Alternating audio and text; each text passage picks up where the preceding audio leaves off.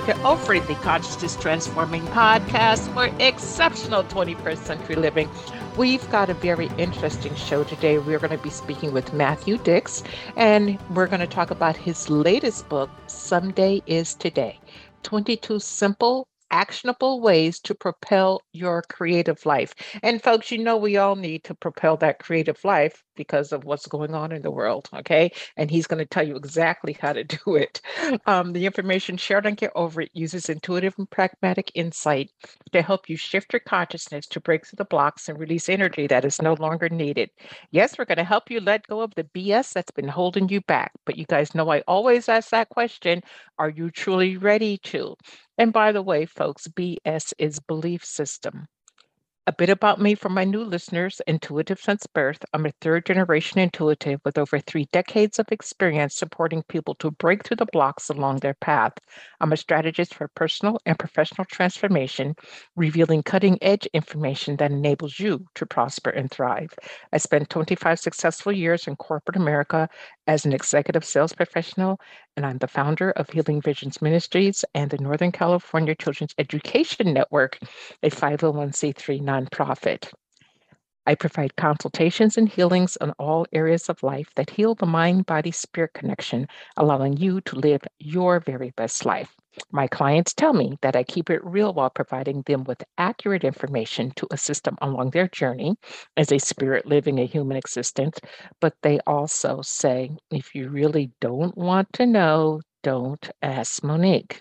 My background includes a doctorate in metaphysics, Reiki master teacher, ordained minister, and clinical hypnotherapist. So whether you are stressed, depressed, or possessed, I can help. To find out more about me and the services I offer, go to my website, and. And I invite you to like me on Facebook and follow me on LinkedIn. My guest today, Matthew Dicks, is the author of Someday is Today and nine other books, a best selling novelist, nationally recognized storyteller, and award winning elementary school teacher. He teaches storytelling and communications at universities, corporate workplaces, and community organizations. Dicks has won multiple Moth Grand Slam story competitions and together with his wife created the organization Speak Up to help others share their stories. They also co host the Speak Up Storytelling podcast. He lives in Connecticut, and you can check him out online at matthewdicks.com. M A T T H E W D I C K S.com. Welcome, Matthew. Thank you very much. Thanks for having me. I really appreciate it. Hey, it's so great to have you here. Absolutely love the book. This book, folks, is about change and wonder and, and, and living your life, and I truly appreciate it. But Matthew, I want to start off with um, something that everybody seems to have trouble with. And this is how do you share your story with people and then silence those derogatory negative messages you receive from everybody because they can't see and believe in your vision? Oh, well, those are those terrible people I write about in my book. You know, they're they're miserable. And you know, I think two things is one is that we as creative people have to understand that sometimes we're actually going to make terrible things, and there's nothing wrong with that. You know, mm-hmm. every person who's making something is going to eventually and probably very often make something that's not ideal and I think sometimes we allow perfectionism and the perception that mm. everyone else is expecting perfection from us to hold us up from um, from keeping us where we need to go. So we have to let go of the idea that we need to be perfect in this world and uh, that people expect that from us. But then there are terrible people who will still try to bring us down for a great number of reasons. And I always think the two things you should do is first surround yourself with a team of people who will support you in an honest but sort of enthusiastic way while also finding strategies to rid yourself of the people who are going to uh, create problems for you. And you know i offer a bunch of strategies in my book in terms of how to make those people sort of go away or at least be a lot quieter or a lot distant Okay, well, we'll talk about in a second, but I want to jump back to perfectionism because if you are a certain age, um, you were raised in the energy of perfectionism. You know, um, girls are supposed to be seen and not heard. They're supposed to be pretty pictures. Boys are supposed to be a certain way. So, how do we get, and of course, that generation drilled it down to the next generation, the next, and the next. So, how do we get out of the clutches of perfectionism? Because when you see someone who's not running down that road of perfectionism and they're truly their selves, we call them off or crazy or not, you know, going along with the norm. Right. Well, I think one of the things we can do is really just educate ourselves in terms of the creative journeys of other people. You know, one of my favorites is Richard Branson, you know, the owner of Virgin Galactic. He's sending uh-huh. people to space. His very first business was selling parakeets. And that business failed because his parakeets overbred and he couldn't actually keep them alive. He had too many parakeets and not enough customers. And I mm-hmm. love that story because he's now a person who is doing amazing things, but he's stumbled and failed so many times. And I think when we learn that it's normal to do those things, that that is a normal part of the creative process, I think we're going to be more likely to embrace it as well. I think that too often we see people at the top of the mountain and we assume that's where they began that they were sort mm-hmm. of you know plopped on the top of the mountain fully formed when quite often they were you know somewhere down where we are scrambling up as best we can and slipping back very often. So educating yourself about the success of others and asking people who are you know where you want to be talk to me about that journey. You'll quickly discover that it was not as clean as anyone thinks it was well, you know, we, we we watch here in America, we watch TV or we listen to one of those entertainment programs and the person appears successful. We always think it happens just overnight. They woke up, you know, one morning and the next morning they were boom, a bam, wham, success. How do we get out of that mode? You know, when we watch those gratification. Yeah, when we watch those things again, you know, sort of like becoming more aware of what the reality of circumstances are uh, mm-hmm. and and you know loving ourselves certainly to a degree uh, i was just reading uh, two days ago about a reality television show and how unreal it is how everything is essentially scripted and everyone mm-hmm. is asked to do three th- do things three times in order to get it right and then what we do is we watch the show and we assume that's how people are all the time or we go to instagram and we look at someone's photo and we think well they're living the beautiful life when we don't remember there's probably like 50 photos that were too horrible to ever post on Instagram. And we're looking at one of 50. We assume it's all like that. So, you know, again, becoming more aware of the realities of the world is going to be helpful. But I also think we should just sort of really be kind to ourselves in ways that we don't um, often think about. I think one of the tragedies of the world is that we spend so much time thinking about our partners and spouses and children and parents and customers and clients and neighbors. And I think it's very rare for someone to actually spend some time thinking about themselves and, and, and how they are. I think as a storyteller, one of the gifts I have is I'm deeply curious about myself because I'm always looking for a new story.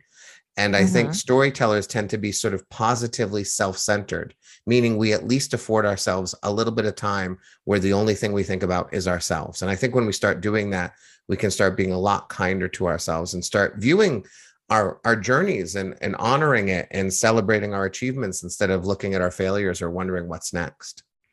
Okay well in your book you say that and this really stuck out for me that eagles understand that they are not the center of the universe and then you're asking us to spend more time within ourselves or with ourselves. So how does that stop us from thinking that we're the center of the universe? well, it's okay for us to be the center of our own universe. And that absolutely makes sense. We are the protagonist of our own story.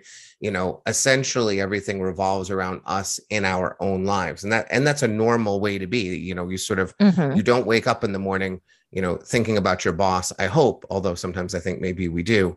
Uh, but we're always thinking about sort of our boss in relationship to ourselves when I talk about the eagle being aware of the realities of the world, you know, one of the things I write about in my book is the spotlight effect, which is mm-hmm. this this principle where people genuinely believe that everyone is looking at them more often than they really are. And they do experiments where they'll they'll send a, a student into a classroom wearing an outrageous outfit. And that student will sit in the middle of the class for the entire class. And then when class is over they'll ask the student how many people in that classroom noticed your outrageous outfit? And they'll assume everyone did. And then when mm-hmm. they ask the students it turns out that almost no one noticed it because everyone's worried about themselves. Actually there's a great study that says that shows how if you're having a good hair day and you go into mm-hmm. the world they follow people who have good hair days and then they ask the people who encounter them did you notice they were having a good hair day? The only person who ever knows you're having a good hair day is you. And yet it actually changes your disposition. If you're having a good hair day, you kind of feel great about yourself. And if you're mm-hmm. having a bad hair day, you kind of feel terrible about yourself when in truth, you're the only one experiencing your hair in any significant way. The sooner we understand that, the sooner we can be kind to ourselves and stop worrying about what other people are saying to us. Well, the one thing that I've learned and discovered about having good and bare, bad hair days is that number one, not everybody has hair or they've had a head full of hair and it has fallen out. And even though it might be a bad hair day for me, at least I got some. so, it's a good know, point. yeah, it, it's it's like an appreciation of what you have. Now, um, in your book, you also talk about getting rid of people who suck up your time or energy drainers. They'll just come by and you have a conversation with them, and it could be a somewhat positive conversation, but all of a sudden, like you're drained and they want to stay there for hours to talk about whatever is on their mind. How do you tell them to go away? I mean, I've got away, but I don't think that you would share that on this podcast.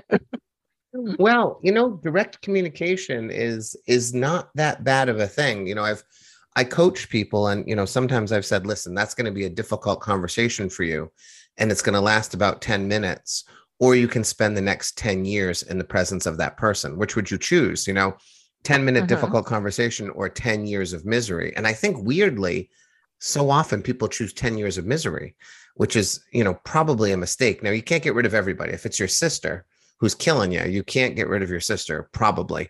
Um, but you know, I give people strategies. You know, elimination is the one where you just get that person out of your life. You know, whether it's a direct conversation or you just stop stop texting that person, and slowly they get the message. But I think, mm-hmm. you know, I think when people are sort of unkind or difficult in our lives, you know, I think the ideal thing to do is to forgive them for the things that they're doing to us. But I am not noble enough to forgive as often as I wish I could. Uh, but one of the things I try to do is rather than forgiveness, I try to seek empathy, which is to say, I mm. ask myself why they are the way they are. So if I have a colleague who's really difficult with me, but I know that she's in the midst of a failing marriage, I know she's difficult to me for reasons that have nothing to do with me. And as soon as I can sort of accept that fact, her difficulty doesn't impact me as much anymore because I understand it's not about me. Like determining intent is really important. And when you determine that it's not about you and you can actually find empathy for the person and what they're going through, you don't actually have to forgive them. Like I, you don't forgive mm-hmm. your colleague for being a pain in the butt, but you can at least understand why they're being that way. And then it doesn't sort of hit you so hard. I think that's a really good way to sort of quiet those negative people by understanding their suffering and uh, you're just experiencing a little bit of their suffering but how do you not get hung up with them coming to you on a daily basis or a weekly basis with that diatribe for an hour about what they're going through and yeah. you just basically want to tell them to off well when you can tell them that, I think that actually is not a terrible thing. Otherwise, you know, I think you can really directly strategize how you're going to handle that situation. I had a colleague years ago who was losing every one of her lunch hours to another colleague who basically would just come in and drop all her problems at, at you know at my friend's feet and um, she would mm-hmm. lose an mm-hmm. hour a day just listening to this person whine and moan and so her simple solution was to close the door to her classroom and lock it during lunch. and a closed door turned out to be like a barrier that someone did not want to go through. Like they would, I'm sure they went somewhere else to whine about their problems, but mm-hmm. the simplicity of the closed door really made a huge difference. I used to play golf with a guy who we really didn't enjoy because he would lose his temper on the golf course. We mm-hmm. simply stopped calling him to play golf and you know within 6 months he was gone from our lives you know someone who we played with all the time he just he i guess he got the message or he found other people to play with whatever it was it was simple as stop inviting him to play golf. So I think oftentimes there are some simple solutions. They're a little tricky and they're a little hard, but again, if you care about if you care enough about your spirit and about yourself, you have to make those decisions. Okay. Okay, so um, we're we're sitting here still in this pandemic thing, and some people are working, some not. People are looking for something new to do, and they come up with this great idea. At least they think it's a great idea. They implement it, and it falls on its face. Um, talk to us about how to recover from falling on its face, and what you can do if there's anything that you can do to kind of shore up what you're trying to create. Well, if you've determined that it really is a failure, which happens, you know, Richard Branson's parakeet business, there was no saving it. If you determine mm-hmm. it's a failure, what I always like to do first is ask myself what lessons I learned from that failure so that it's not a waste.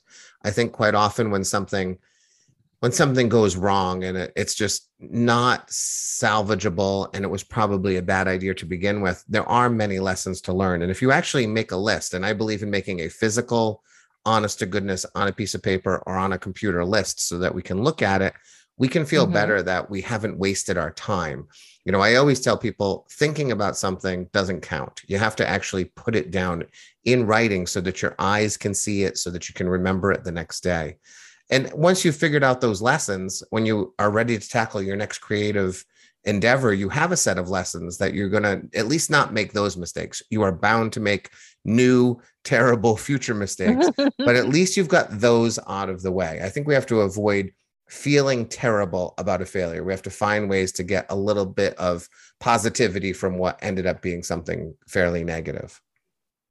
Yeah, well, I think that too. If we get out there and we try something and it doesn't work exactly like we envisioned it, like you said, it's a lesson, and we pick that up and need and move it forward, or we just like let it go and start again, but not to, you know, say, "Oh, woe is me. I'm stupid. I'm this. I'm that. I'm the other," because it didn't outplay the way your mind had envisioned it.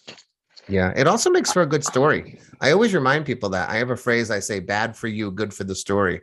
Stories mm-hmm. of missteps and failure are very entertaining to people and they're very useful if you're like if you're beginning your next creative project or even if you're on an interview for a job, you know, some of the best stories you can tell are the times when you tried something it didn't work out, but here's the things I learned from it. Employers love to hear those kinds of stories. So, you know, there mm-hmm. is some advantage to like taking those failures and turning them into something that you can at least communicate in a informative, entertaining way in the future. Yeah, if you inject some humor into it, everybody laughs and that moves you down the process a bit easier. So we've talked about, you know, not us being the center of the universe, our universe, and people who suck up our time.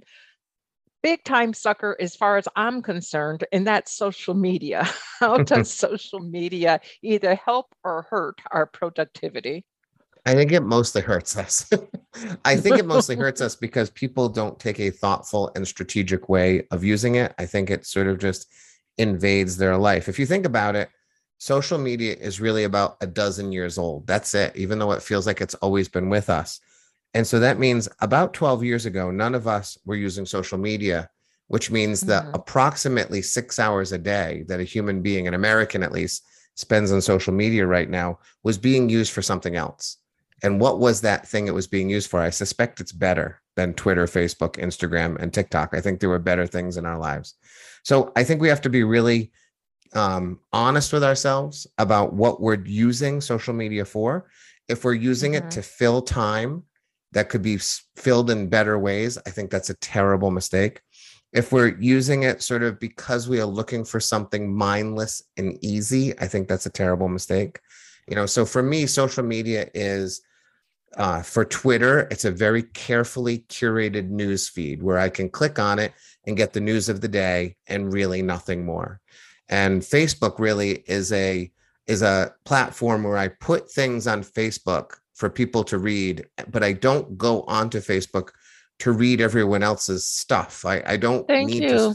to I don't need yeah. to doom scroll through everything. You know, social media can be just sort of a megaphone where you put things in the world and then walk away and live a good life and let the people who are trapped in that social media universe at least they will get your content while they're trapped there. So we have to be really strategic and i, I don't think anyone um, is strategic enough. I think we have to really think about we only have so many minutes in the day. Did you really want to scroll through instagram and did it make you feel good when you were done you know, that's interesting that you bring up the feel good because so many people, especially my neighbors, and we're all older, um, the ones that are on social media, they'll, you know, get together while they're walking or whatever and say, Oh, geez, I was feeling good. And then I read this and now I'm down, you know, and I'm like, Well, leave it alone.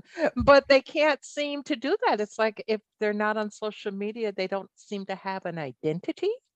Yeah. It well, it's also constructed in a really devious way. I mean, you know, the people who have built these platforms understand how dopamine works in our brain. And so, you know, if, if five people like what you wrote, it is a dopamine hit in your brain. It's approval from other human beings.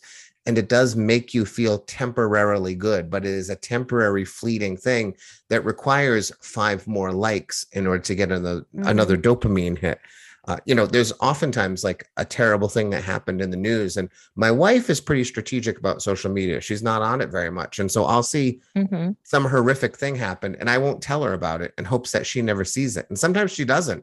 And I'm often jealous of her because I'm like, oh, she doesn't know about that shooting that took place today. Maybe she mm-hmm. won't learn about it, you know, through, or maybe she'll learn about it three days after it's already sort of been processed and the news understands what happened rather than that terrible time when we don't quite know what's going on.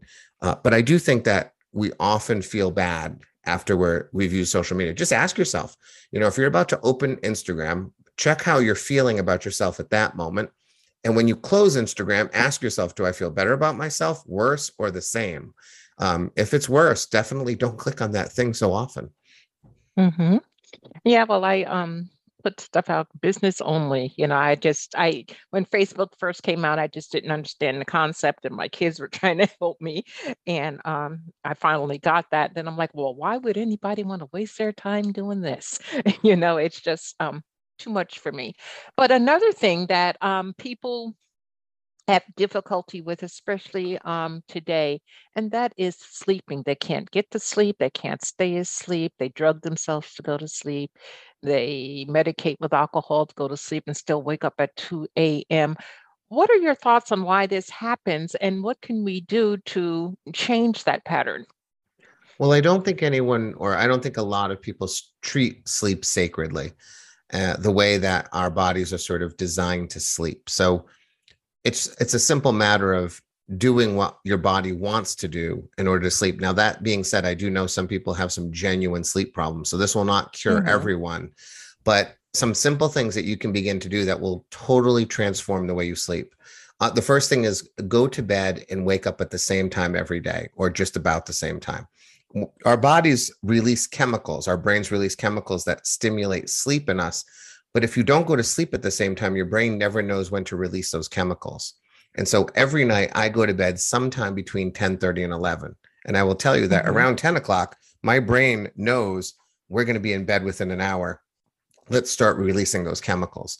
And mm-hmm. waking up in the morning, if you wake up at the same time every day, those same chemical, your brain will release different chemicals, but same kind of thing, and it'll wake you up without an alarm. I wake up without an alarm about 80% of the time, which is beautiful because most people are startled awake by a terrible yeah. sound. And then they make the mistake of hitting the snooze alarm, which is the worst thing you could ever do to yourself because it just activates a new sleep cycle. You start to enter a new sleep cycle, you're barely in it, and you're startled awake again. If you're waking up feeling bleary eyed and you know, feeling like you need to stay in bed, it's probably because you're startling yourself awake. And it's probably because you're not waking up at the same time every day. That includes the weekend. Like get up at the same mm-hmm. time every single day, go to bed at the same time every day.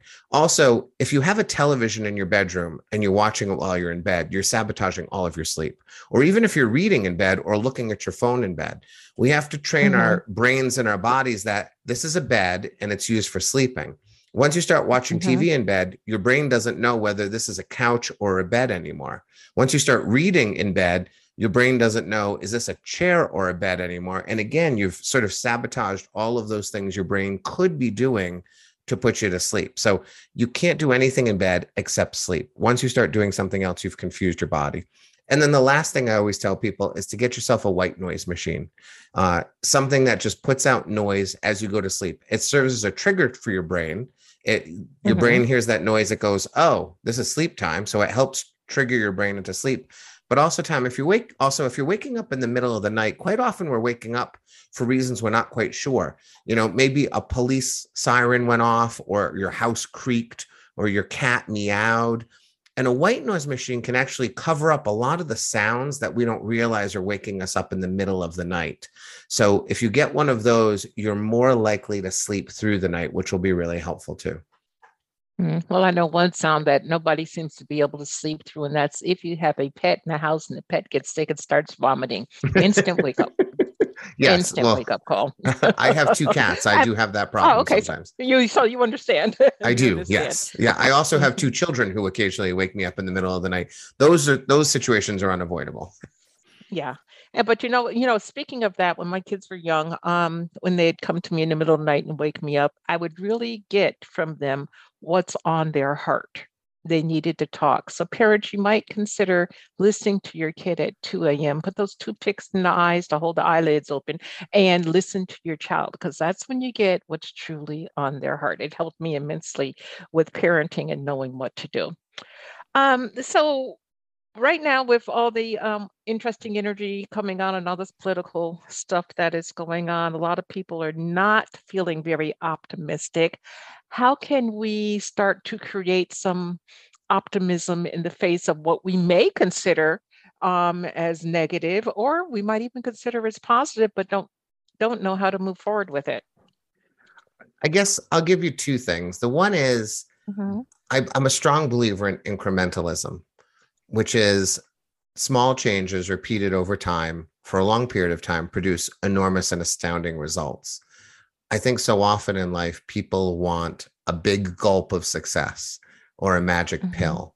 And what we have to start recognizing, we have to really attune ourselves to is I made a small change and it made a small change. But if I pile up enough of those, something really meaningful might happen. I think we discount those small changes. And oftentimes we don't actually engage in them. We don't try this little thing. You know, we don't try getting a white noise machine because it just seems like a small thing. But if we pile up enough of them, we can really start producing results. The other mm-hmm. thing we can do is just start to understand historically where we are in the world. Now, I am I am of a certain political persuasion that thinks that uh, you know the world is precarious, and I don't like I don't like what's happening mm-hmm. right now.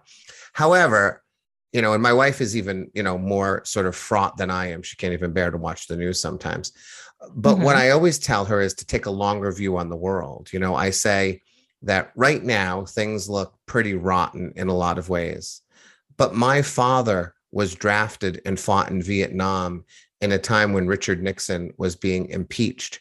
And we did not have nearly as many cures for the diseases we have today. And there were more starving children in the world. So I try to remind her that as precarious as this situation seems to be in our country right now, and as frightening as it might seem, there were really mm-hmm. terrible times in the past. And we have to acknowledge like how far we've come. We have so much further to go.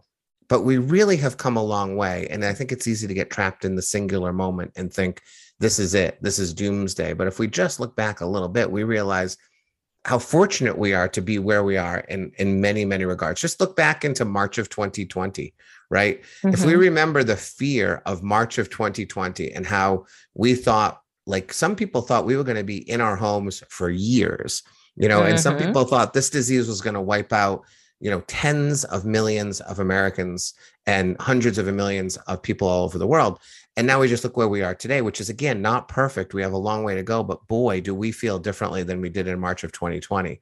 When we take a historical look on things, I think it's easier to find optimism. I think so too. And you know, even listening to music, um, I was listening to some old Marvin Gaye records that were recorded in the 70s. And the things that he sung about then are just as prevalent today. You know, Yeah. it, it's just amazing how, in some ways, we've grown, in other ways, we haven't, or have even gone backwards. Um, so it's about paying attention, folks. Now, I want to get over to you and what you do for others. You offer individual coaching, corporate coaching, social media messaging, really? So tell us about those. Well, I end up in companies all the time or corporations, and you know, I'm Mhm. talking to some vice president of marketing. And pretty soon they've sent me down to their social media messaging people. And uh, we're talking about strategy for what we want to say on social media in terms of you know what the company wants to say and how often they want to say it and what the right tone is and are we telling a story so i do a lot of storytelling and essentially the word storytelling is a big umbrella for effective communication in a great number of ways so that means helping mm-hmm. people with keynotes and running through marketing plans and helping a mom tell better stories to her children because she wants her kids to listen to her a little more. I work with mm-hmm. priests and ministers and rabbis. I just worked with some Santa Clauses recently, some mall oh, Santas, because cool. they realized if they could tell good stories to the kids on their lap while the picture was being taken, then they could have more kids on their lap in a given hour and make more money. So wherever you need to sort of send a message or communicate better or entertain through speech, those are the kinds of people I work with. Okay. And are you taking on uh, individual coaching clients currently? Uh, I am not this month only, just because I'm doing many of these interviews for my new book. So I've mm-hmm. sort of mm-hmm. closed out July to um, existing clients only.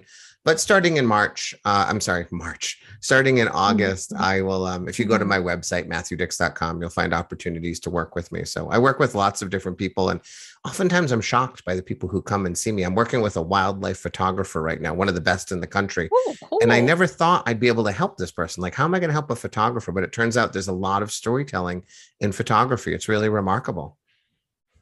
Yeah, I, I can imagine. Um, you know, translating the pictures into um, words that we can truly have an emotional attachment to. Um, so, Matthew, we're almost out of time, and I really appreciate you being here today. Why don't you give us a pearl of wisdom for our audience? What is it? Do you feel is important for them to know?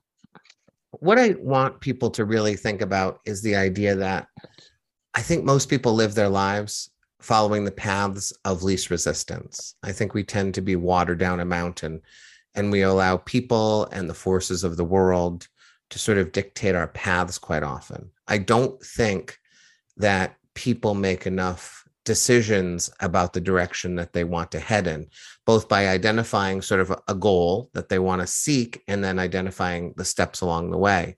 I, I always say that it's better to make a bad decision than no decision at all. And I think what happens mm-hmm. in most mm-hmm. people's lives is they're making no decision at all about their lives. They're just allowing the events to be dictated for them. So take an inventory today. Like sit down and ask yourself, where are you now? How did you mm-hmm. get where you are? And are you happy where you are? And then do you know where you're going? And if you don't know the answer to any of those questions, spend more time thinking about yourself and where you are in this world. And I think you'll be better off for it. Okay, well, thank you very much. I do appreciate you and your time today. I also appreciate the audience and their time. And folks, the, the book is an easy read, um, a lot of information there that will allow you to think and then put into action what you're looking to accomplishment, you know, accomplish in the world. We always talk about we want to change the world. Well, that starts with self. So um, get the book and work on self, and therefore you'll change the world. And I want you guys to remember that the most important choice that you can make is what you choose to make important. Consider making the masterful choice of someday is today and take that action. Abundant blessings, light, and love to all. Agape.